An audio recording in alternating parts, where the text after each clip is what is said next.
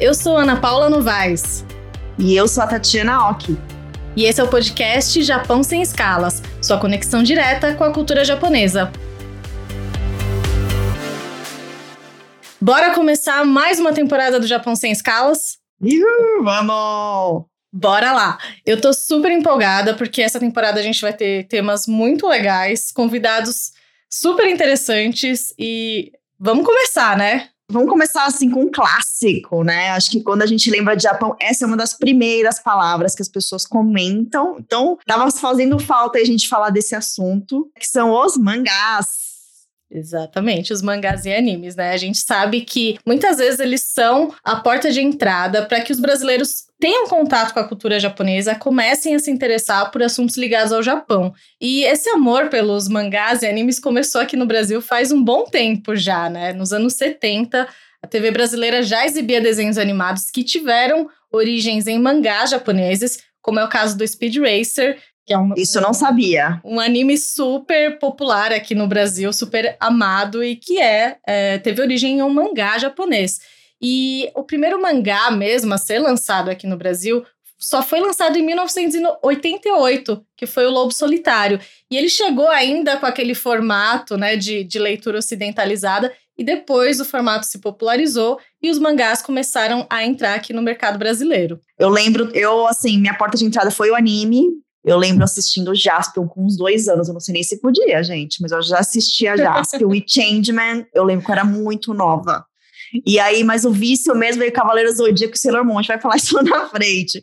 Mas assim, é, o, acho que também vale dizer que os mangás modernos, aqueles que a gente conhece hoje e tal, ele teve muita influência dos cartoons ocidentais e dos clássicos da Disney. A Disney sempre influenciando aí, né? É, eles são basicamente uma criação do Osamu Tezuka, que é o mangaka mais famoso da história. É, Osamu Tezuka. E olha, o Osamu Tezuka ele criou diversos personagens que são muito queridos até hoje, como é o caso do Astro Boy. Enfim, acredito que seja um dos mais famosos, né? E quem, para quem é fã também do Tezuka, eu tenho uma dica. Confere na nossa primeira temporada o episódio com Maurício de Souza, cartunista brasileiro, que era amigo pessoal do Tezuka e ele conta assim casos impagáveis no nosso episódio. Corre lá para conferir depois. Para quem não conhece assim o trabalho do Tezuka, ele fez muita parceria com o Maurício, então tem muitos gibis do, do da Mônica, turma da Mônica, que tem a participação dele também. Então é muito, é um, são clássicos mesmo, realmente. Verdade. Bom, e os mangás, eles são divididos em vários tipos. É algo que, assim, eu não tinha muito conhecimento, eu fui estudar e descobri que existem vários tipos de mangás. E é interessante perceber que eles essa divisão dos tipos tem a ver com o público, né, Tati? Vamos lá, ó. Os mais conhecidos são shounen e os shoujo. Shounen são os mangás de histórias de ação, aventura e esportes. E acho que são os que se diz mangás para os meninos. Acho que tipo Cavaleiro Zodíaco. Sim, acho. O Dragon Ball também entraria nessa categoria, o próprio Naruto, né? E o shoujo, como a Tati falou, é seriam mangás que são voltados para meninas, né? A gente fala um pouco dessa forma porque eles têm os traços mais leves, têm artes menos carregadas e costumam trazer mais romance, né, na, nas tramas, como é o caso de Sakura Card Captors e Sailor Moon. Gente, esses nomes, meu Deus, lembra muito da infância. Eu amava Sailor Moon, tipo, lembro que todo mundo, os meus amigos ouvi, é, viam Cavaleiro Zodíaco e tal, acho que na extinta manchete, mas assim, eu realmente gostei mais do Sailor Moon, eram os meus favoritos, sim. E aí também tem os mangás infantis, que são os de Kodomo, e os de temas mais adultos, que são Seinen e Josei. E os polêmicos, o Hentai. Tem também os mangás Yaoi e Yuri, que são história com relações homoafetivas. Tinha uma amiga minha que, inclusive, adorava o Yaoi, dizem que faz mais sucesso entre mulheres. Agora, se é verdade ou não, eu não sei dizer. Eu sou um pouquinho mais velha. A Tati falou que gostava de, de Sailor Moon, eu sou um pouquinho mais velha. Eu ainda sou da época do Jaspion e do Changeman. E uma coisa que eu adoro é que o brasileiro sempre dá um jeito de, de trazer uh, as coisas para sua realidade, né? E eu gosto que giraia virou uma expressão aqui no Brasil, passou a fazer parte da língua portuguesa.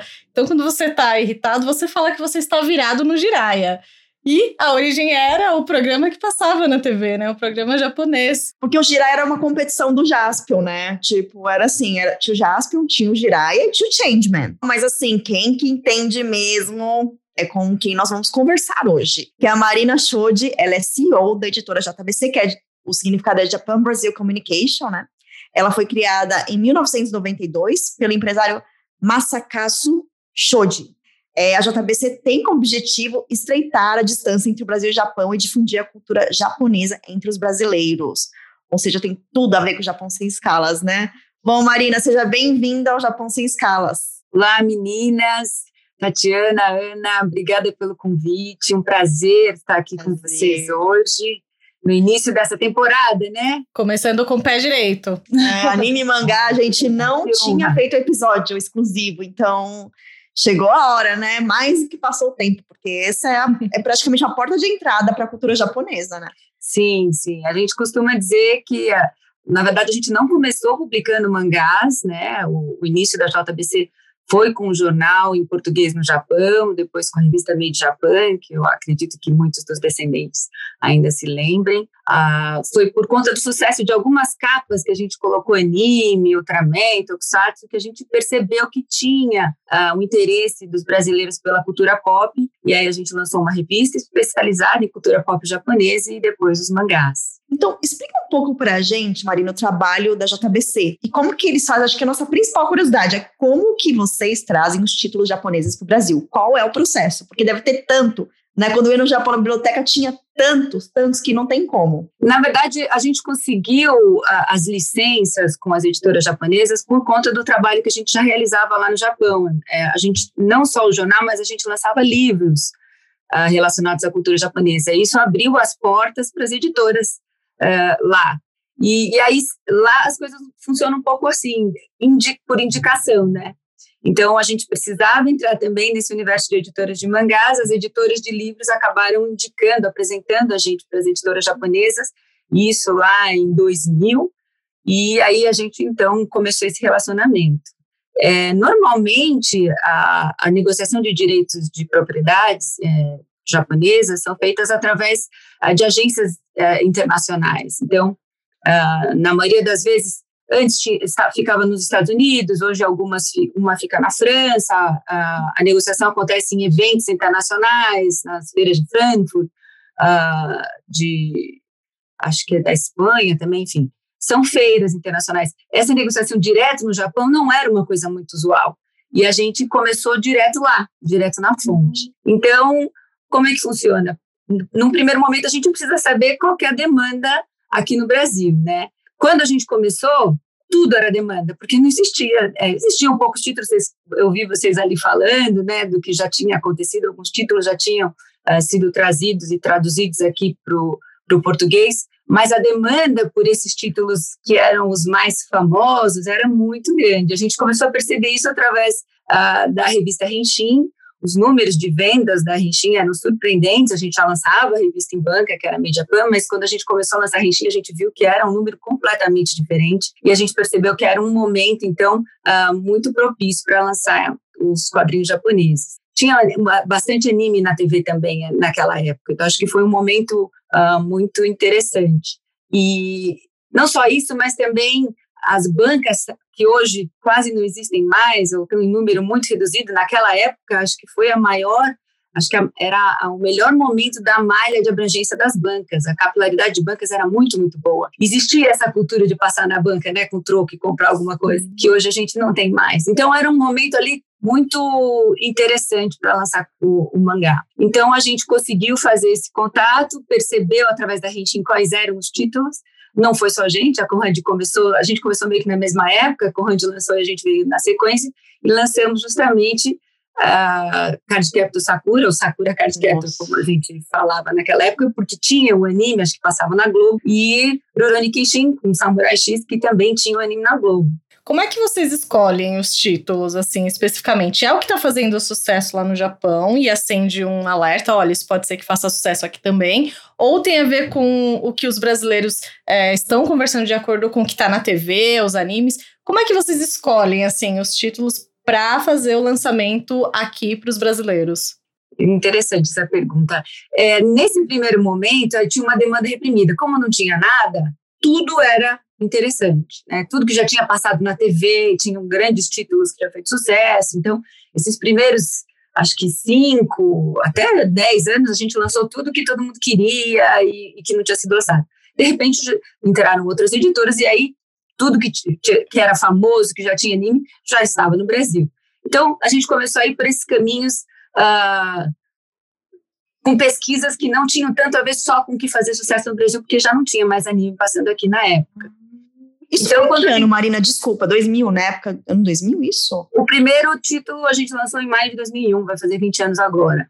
Nossa. Uh, são muitos anos. Então, em algum momento, a gente começou a, a, a, fazer pesquisas mais abrangentes. Então, alguns títulos que fazem sucesso em outros países, normalmente o que faz. Curiosamente, tem, tem, tem países que, quando faz sucesso, no Brasil também faz. E não necessariamente, por exemplo, na tipo Alemanha, tipo faz sucesso na Alemanha, faz no Brasil. Uhum. Mas na França tem muitos títulos que fazem sucesso em comum com, com o Brasil. Cavaleiros do Zodíaco, por exemplo, não foi uma franquia que fez sucesso no Japão, foi uma é. franquia que fez sucesso na França e no Brasil. É. Né? Então, tem algumas coisas em comum. A gente acaba também pesquisando isso. Mas também a gente faz pesquisas com leitores ainda, a gente usa muito a lista de, de pedidos dos leitores, porque hoje eles também vão para fontes diversas, né? Existem os streamings agora, Crunchyroll, é. enfim, Vic, uh, Rakuten, é o Vic, né? Rakuten também, né? A Netflix, né? Tem de é. Netflix, hoje com Netflix também. Então, já existem outros meios de pesquisar o que, que, o que, os leitores querem e eles também começam a ter acesso, né? Com a internet, eles começaram a ter acesso direto ao que fazia sucesso no Japão. Então, a gente usa um pouco de cada coisa para escolher. É, eu ia perguntar se vocês atendem pedidos dos fãs também. Sim, tem no site, tem o Indique, que é justamente uma página onde a gente pede para os leitores indicarem os títulos que eles querem. Lógico que a gente leva um monte de. leva em consideração, às vezes tem títulos que a gente consegue atender, outras vezes não, ou porque os títulos não estão disponíveis, ou porque às vezes são títulos muito longos e a gente não consegue uh, encaixar isso num cronograma aqui no Brasil, né? Porque também tem isso. Se você tem um título que tem muitos, muitos capítulos, acaba ficando mais difícil de trazer. Uma dúvida, é, assim, por que, que você acha que deu tão certo esse formato, assim, no Brasil? Porque são 20 anos, né? Isso é uma prova de sucesso, assim. Por que que deu tão certo? E outra coisa, se, se o público é mais infantil ou se é adulto? Tá. É, eu acho que o por que, que deu certo foi um pouco do que eu falei agora há pouco. Aquele momento foi um momento muito propício. Era um momento onde existia a, a TV aberta, passava anime. É verdade. Que isso não acontece mais, a gente inclusive nem nem tem quase mais né, importância é. de TV aberta. As bancas estavam nesse momento que eu falei, acho que tinha essa cultura da banca, de ir à banca, de sair, de comprar. A gente conseguiu lançar um produto muito barato. Para vocês terem ideia, Samurai X e Sakura saíram a R$ 2,90. Naquela época, os quadrinhos americanos estavam R$ 19,90. Então, assim, foi um momento muito interessante. A gente começou com dois títulos ao mesmo tempo, depois lançamos mais dois em bancas, e aí também tinha a Conrad também, acho que com dois títulos. Então, era, foi um momento assim que, que a coisa realmente é, ferveu, né? A gente costuma falar, estava fervendo ali, borbulhando esse mercado de mangás. E aquilo impactou uma geração inteira naquele momento.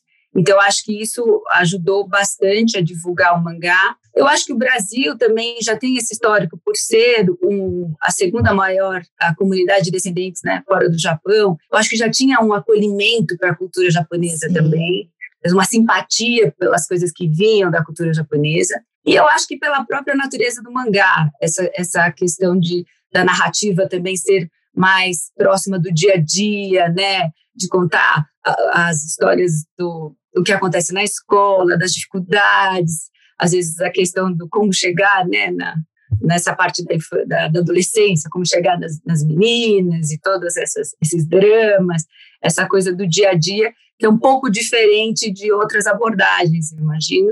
E o, o fato também do mangá ter começo, meio fim. Essa questão de, de terminar, eu acho também que chamou bastante é. atenção. Hoje a gente tem um, um, um, perfil de público mais velho, né?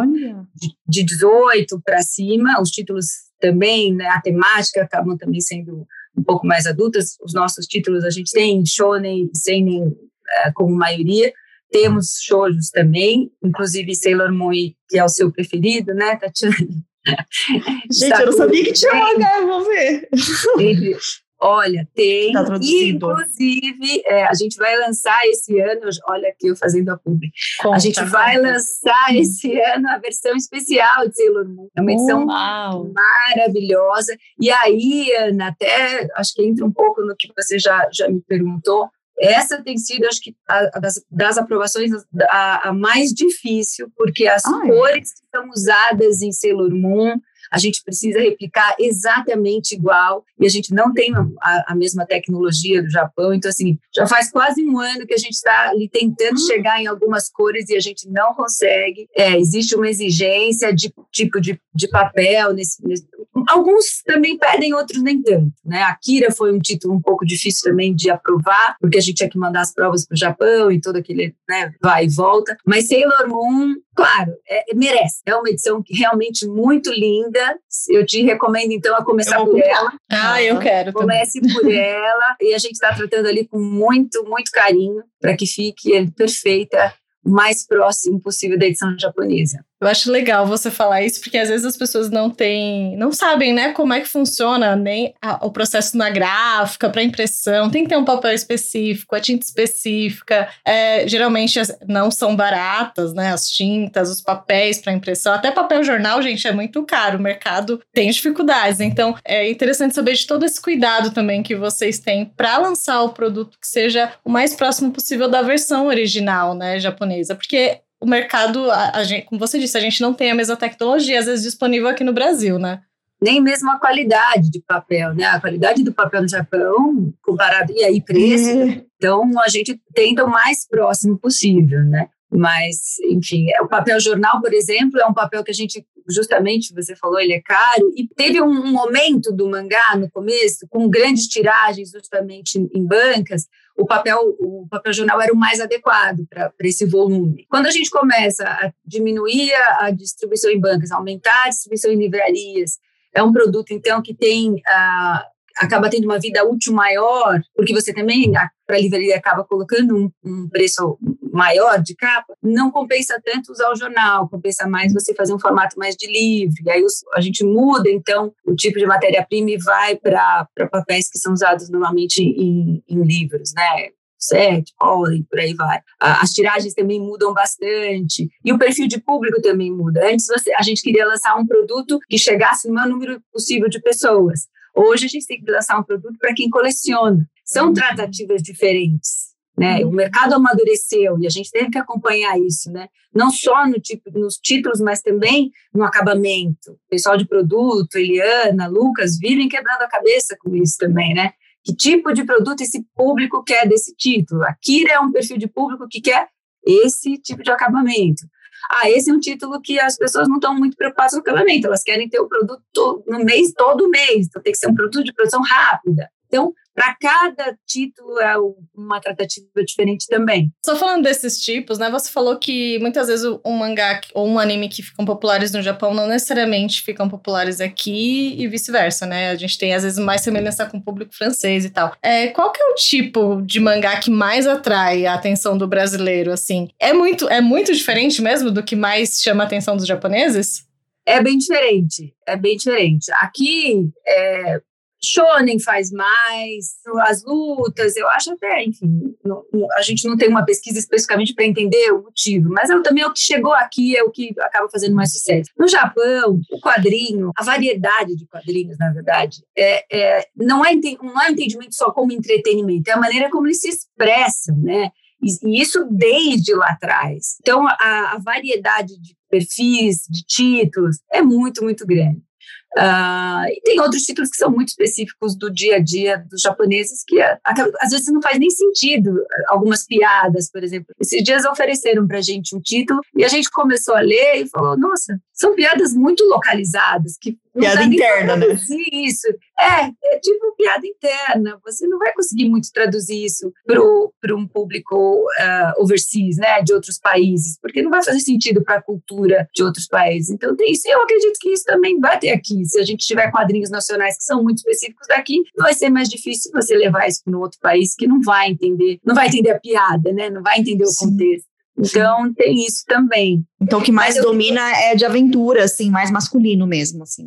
Mais masculino, masculino não, né? Mas... É, acho que mais de aventura, né? Seria o, certo, de luta. É, não, e não necessariamente, a gente tem títulos como Fumeto, que não é um título específico, ele pode ser classificado como shonen, mas tem muita menina que lê, que gosta, é. que curte. Então, acho que no Brasil essa divisão ela é um pouco mais, ela é mais diluída, né? Não é, não tem essa coisa, essas caixinhas uh, muito definidas. É. A gente costuma falar assim, pra gente, se é uma história boa, foi uma história bem contada, a gente, a gente pretende trazer. A gente está atrás de histórias boas. Aí esses rótulos, a gente acaba não dando tanta, tanta importância. Se a história for boa, faz sucesso com todo mundo, né? É o caso, por exemplo, Naruto aqui no Brasil é um sucesso estrondoso entre meninos, meninas, adultos, crianças, todo mundo gosta de Naruto. Gente, Naruto. Olha, quando lançava Naruto, a gente fazia gráfico de market share e a gente brincava, né? Vou aqui falar para vocês. Tinha a editora Naruto e tinha as outras, né? Porque a venda de Naruto era basicamente que vendia tudo. Né? Eu tinha um percentual grande de market share. Então,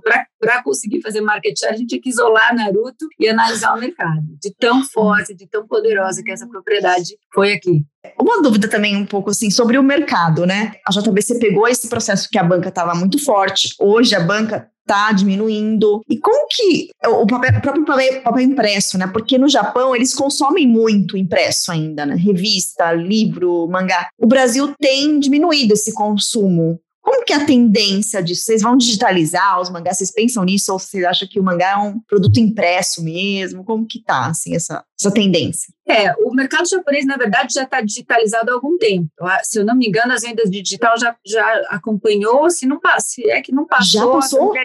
Olha, eu achei que eles estavam mais impresso. Olha, que interessante. Não, eles já digitalizaram bem. É lógico, a gente está falando em percentual, mas quando você fala em é. absurdo, o Brasil, é, o Japão é absurdo, né? Quantidade de títulos impressos lá e o digital também, por consequência, então os números são muito grandes. No Brasil ainda, a gente começou, na verdade, a digitalizar em 2017, a lançar e-books e em todas as plataformas, na Amazon diretamente e distribuído para hum. todas as outras pela Bookwire. E, e, foi, na verdade, acompanhando uma tendência do Japão. A gente já vinha hum. negociando desde 2015 para conseguir lançar o formato digital no Brasil muito assim por teste, porque a gente já sabia, o mercado ainda não é grande, né, o mercado digital, mas a gente sabe que isso em algum momento inevitavelmente uh, vai crescer. Então a gente começou a negociar ali em 2015, em 2017 só a gente conseguiu fazer o primeiro lançamento, a gente já subiu, acho que mais de 300 volumes. Hum. Hoje a gente tem acho, cerca de 700 volumes já digitalizados entre e-books e aí é uma coisa muito específica do que a JBC que faz, que começou, que chama Simulpub, que é uma publicação simultânea de capítulo com o Japão. Então, como é que se lança mangá no Japão? Eles saem capítulos nas revistas semanais, mensais. Depois, uma compilação desses capítulos forma um tanco, né, que é um livro completo, que é o que a gente está acostumado a ver aqui.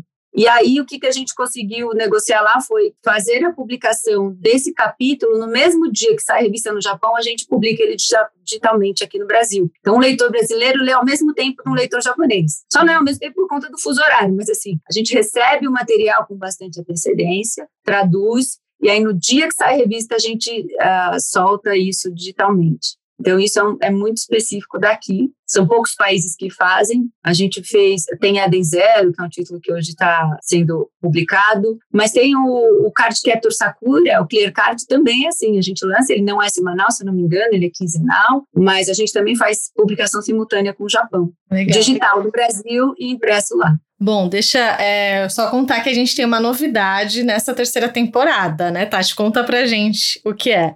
Bom, é para o quadro Nihongo Shiranai, que é o seguinte, né? A gente sempre explica uma expressão em japonês. O idioma é sempre uma porta de entrada. E dessa vez nós teremos uma sensei de japonês em todos os episódios. E ela já é conhecida bem do nosso público, porque ela já participou de um episódio, que é a Sara Fuidil, do canal Fala em Japonês, né? Se inscreva lá no YouTube, que é super legal. Vamos ouvir uma dica dela que ela separou pra gente, que tem tudo a ver com o episódio. Vamos lá.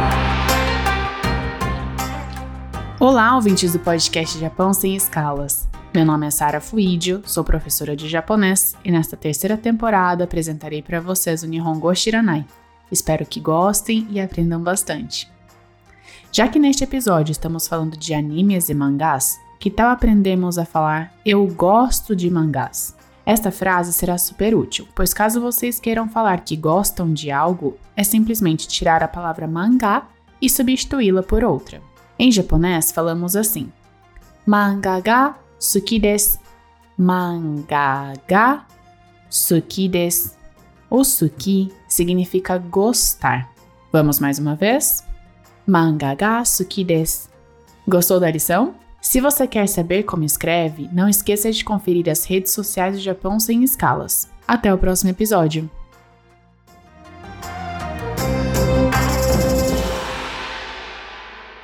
E Marina, voltando aqui para nossa conversa, é, a gente estava falando né, do mercado, é, do que os brasileiros se interessam, e a gente sabe que hoje também tem é, mangakas brasileiros, né, que estão produzindo, criando suas histórias, seguindo o estilo dos mangás japoneses. A JBC já tem títulos de autores brasileiros também? Sim, a gente já oh. tem. Na verdade, a gente começou um concurso uh, chama BMA, é Brasil Manga Awards, e um, um, a premiação era fazer a publicação das melhores histórias no Reishin Mangá, então a gente já publicou algumas. Uh, a gente tem um selo chamado Start, que é justamente também para trazer artistas, para publicar artistas brasileiros. Hoje a gente tem quatro autores, uh, Amanda Freitas, Camila Posar, Cristex uh, e o Vinícius. a gente já publicou o primeiro que foi da Amanda Freitas, que é o The Flower Pot, que é justamente, é um boys love, todo colorido, uma gracinha. Ela é uma autora que, que publica no Tapas, enfim, no Webtoon, muito interessante. E a gente também tem um selo chamado JBC Studios. Esse sim a gente uh, faz obras que são roteiros nossos e a gente então tem alguns artistas nacionais que participam. O título que a gente lançou ano passado foi Jaspion, que é uma licença que a gente pegou da Toei, né, que a gente fez, é, conseguiu, uh, junto à Sato Company aqui do Brasil, licenciar essa, essa propriedade com a Toei. E aí a gente chamou, então, Fábio Abu, que é já um, um, roteirista né, brasileiro, descendente de Lenny Kay, que já lançava Combo Rangers com a gente também, e o Michel Borges para fazer a, a, arte, e ficou assim um produto maravilhoso, foi um super sucesso no passado, uh, um produto premium, mas que foi justamente também para atender essa demanda do público da sua época, hein, Ana? E você falou, né, do concurso. É, fala um pouco mais, porque acho que quem está ouvindo aí vai, vai ficar interessado de saber sobre esse concurso para mangakas brasileiros. Sim, a gente agora, na verdade, a gente acabou dando uma pausa. 2020 foi um ano que a gente teve que parar bastante coisa, né? E então a gente está reformulando o concurso, vai colocar ele de novo no ar, não sei se é entre esse ano ou no próximo, mas saíram já três versões. A gente teve três edições desse concurso. Uma delas, inclusive, a gente acabou fazendo, captando é, inscrições para o International Manga Awards. Eu acho até ouvi o Jun conversando com vocês, que, que, que foi premiado. Sim. A gente conseguiu o maior número de inscrições, acho que do Brasil naquela época, quando a gente fez esse intercâmbio de inscrições entre o BMA e o International Manga Awards com o consulado. E era muito interessante, né? Porque a gente recebe muito trabalho e, e vendo isso, a gente também vai acompanhando a evolução também dos, dos roteiros e dos desenhos no Brasil, né? E isso cresceu bastante. Nos Sim. últimos anos, eu acho é, o quadrinho nacional ganhou, aumentou muito né, o número de, de títulos publicados, isso é muito interessante. O que a gente costuma falar, principalmente com esses artistas do Start, é que parece que a gente fecha um ciclo, porque quando a gente chama é, um autor, normalmente na entrevista, né, como você começou, a maioria diz que começou lendo os mangás da JBC e que se uhum. influenciou e que, enfim, acabou escolhendo a profissão por conta do que ele viu, não só dos mangás da JBC, anime e tudo mais, mas é muito gratificante você poder é, lançar um autor que começou lendo um quadrinho da JBC, né, um mangá da JBC. Então, a gente fala, é, é a verdadeira tangibilização da nossa missão, né? A gente faz, então, esse, essa ponte completa entre os dois países.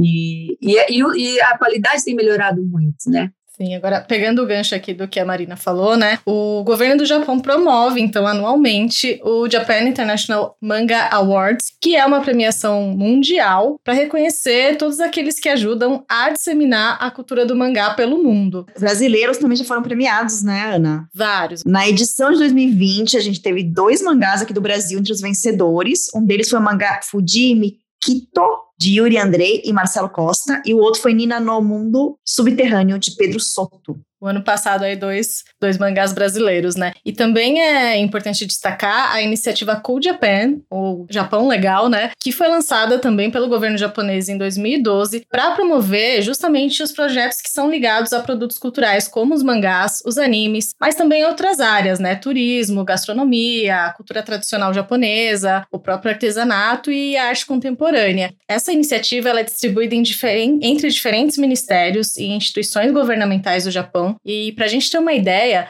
só em 2019 o orçamento planejado para o Cool Japan foi de 45,9 bilhões de ienes. É um incentivo muito grande à cultura. E já que a gente está falando de ações oficiais do governo, né? Nós estamos muito felizes de receber aqui no Japão Sem Escalas também o embaixador do Japão no Brasil, Akira Yamada, que é conhecido como embaixador otaku. Seja bem-vindo, embaixador Akira Yamada. Ah, muito obrigado pelo convite. Sou Akira Yamada, embaixador do Japão no Brasil. Muito prazer. Prazer. Muito obrigada por aceitar o nosso convite para participar do Japão Sem Escalas. E para começar, é, o senhor embaixador é um notório fã de mangás e animes e inclusive já ministrou uma palestra sobre esse tema na Japan House São Paulo em 2019. E a gente queria saber como começou o seu interesse por mangás e animes. Sim, é, eu sou fã de mangás e animes, mas eu gosto de interagir, comunicar ou conversar com os fãs de manga e anime no mundo, nos outros países do mundo. Porque é, através de manga e anime japonês, podemos conhecer ainda mais sobre o Japão. Então, é, falar e conversar, comunicar com eles é para mim uma grande alegria. Naturalmente, eu li mangás, animes, mas eu creio que tem mais pessoas, japoneses ou estrangeiros, que assistem anime ou de manga muito mais que eu. Mas eu tenho mais experiências de comunicar com fãs do manga e anime em muitos países. E também participei de bastantes eventos de mangá e anime ou cosplay no mundo, no Japão e em vários países do mundo. Eu já sabia que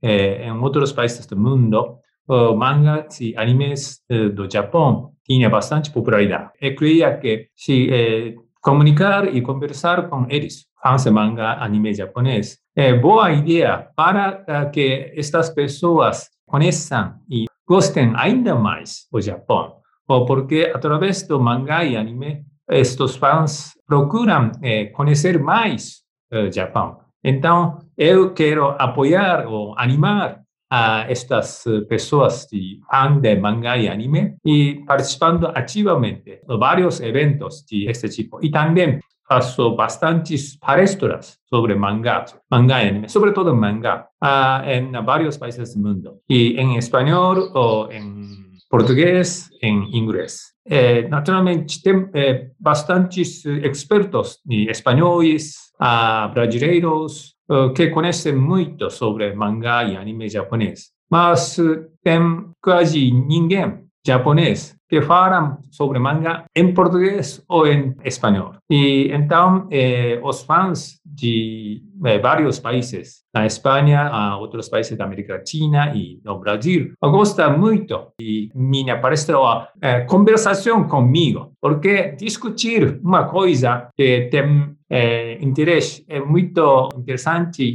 Eh, desta maneira, vou estar mais perto os brasileiros, os espanhóis, de pessoas da América Latina. Minha atividade começou em 2006, quando eu comecei a trabalhar na Espanha, embaixada do Japão na Espanha. E, eu participei ativamente em eventos e fazia bastantes uh, palestras. E os fãs de manga e anime na Espanha me chamavam diplomático friki ou diplomático otaku. É, gostei este apelido bastante, então já depois disso, eu mesmo eh, me chamo eh, diplomático otaku, agora em português, diplomata otaku. Eu também eh, li bastantes livros ou críticas sobre mangá e sobre anime para analisar mangás e animes e estação de eh, cultura pop do Japão. Eh, porque não somente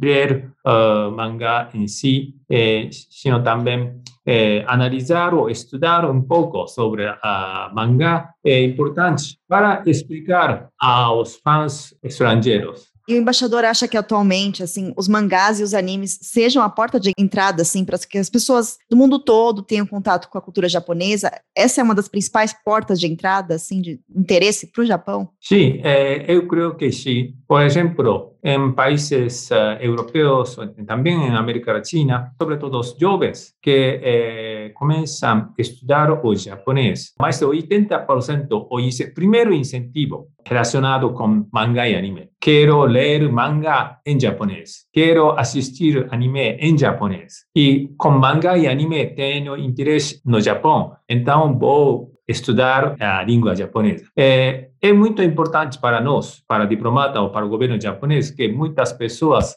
quiserem estudar o japonês. Então, para animar eh, esta eh, intenção de estudo da língua japonesa, mangá e anime é muita boa eh, entrada. E também, através de mangá e anime, muitas pessoas querem visitar o Japão. E espero que muitas pessoas visitem o Japão para conhecer diretamente. Talvez na história de mangá eh, fora do Japão, eu creio que Dragon Ball tem mais fãs. Eu vejo muitos fãs de Dragon Ball em qualquer país, qualquer lugar, qualquer esquina do mundo.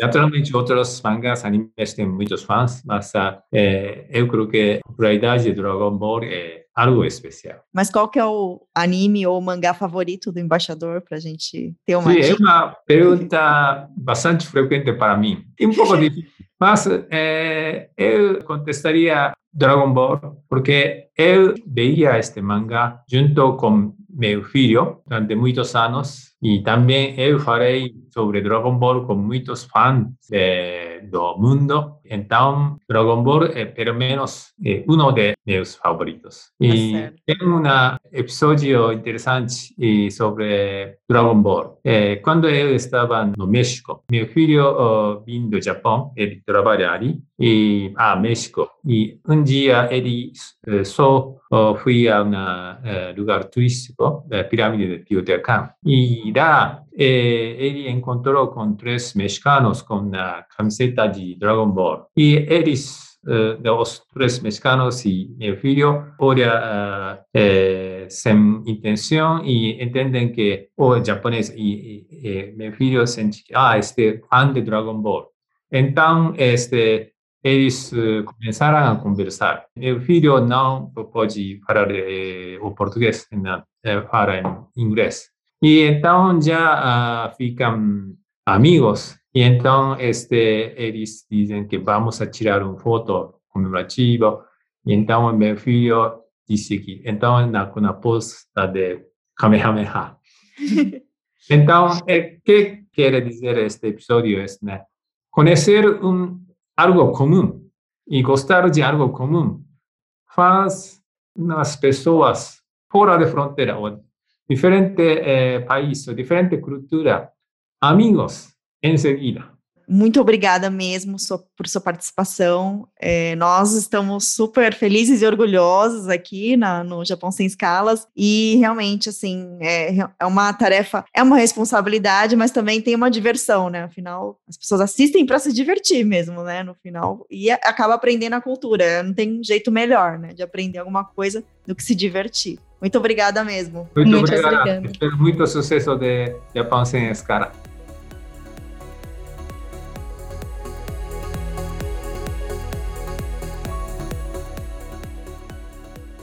Muito, muito legal, né? O embaixador se reconhecer como um, um, fã né, dos mangás e animes, aceitar esse título de embaixador otaku e promover essa conversa né, de uma figura oficial do governo com os fãs né, dessa produção cultural. Acho que a parte mais interessante assim que o embaixador Yamada pontuou né, foi a questão de, no Japão, a porta de entrada para esse, essa cultura é o mangá. E no exterior, acho que no Brasil, inclusive, é o anime né? Então a gente começa gostando de anime para ir para o mangá. É quase é o contrário do Japão. Marina, então só para ouvir sua opinião também, você acha que a leitura de mangá serve como uma porta de entrada para a literatura japonesa, que já, já seria um outro passo, né?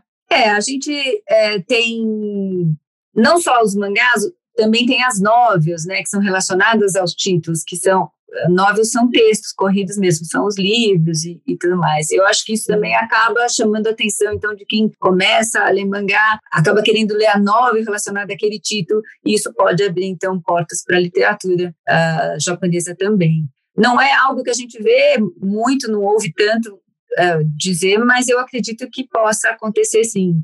E eu, eu ouvi você falando agora de, da porta ser anime, eu acho que também tem games, né? Não, eu acho Verdade. que tem animes e games que acabam também abrindo esse caminho para o universo da cultura japonesa e cada vez mais forte também, né?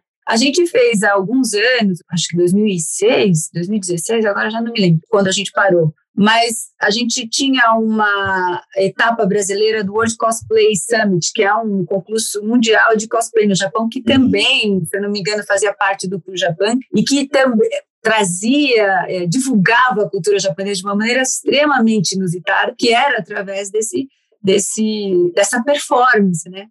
E eram performances, você tinha que usar, não sei se todo mundo está familiarizado com isso, costume play, você usa ali a, a roupa do, do, personagem e tem que fazer uma performance. E os concursos eram muito uh, é, sofisticados lá no Japão e vinha gente do mundo inteiro uh, participar da final, você era convidado mesmo. E o Brasil ganhou, se eu não me engano, com a gente, acho que ganhou duas ou três vezes, foi campeão mundial de cosplay lá no Japão. Marina, a nossa conversa tá ótima, muito enriquecedora. O episódio, infelizmente, tá chegando ao fim, mas eu queria saber, assim, você falou que não pode soltar nenhum spoiler, mas então vamos, para fechar, qual é hoje o título de maior sucesso da JBC?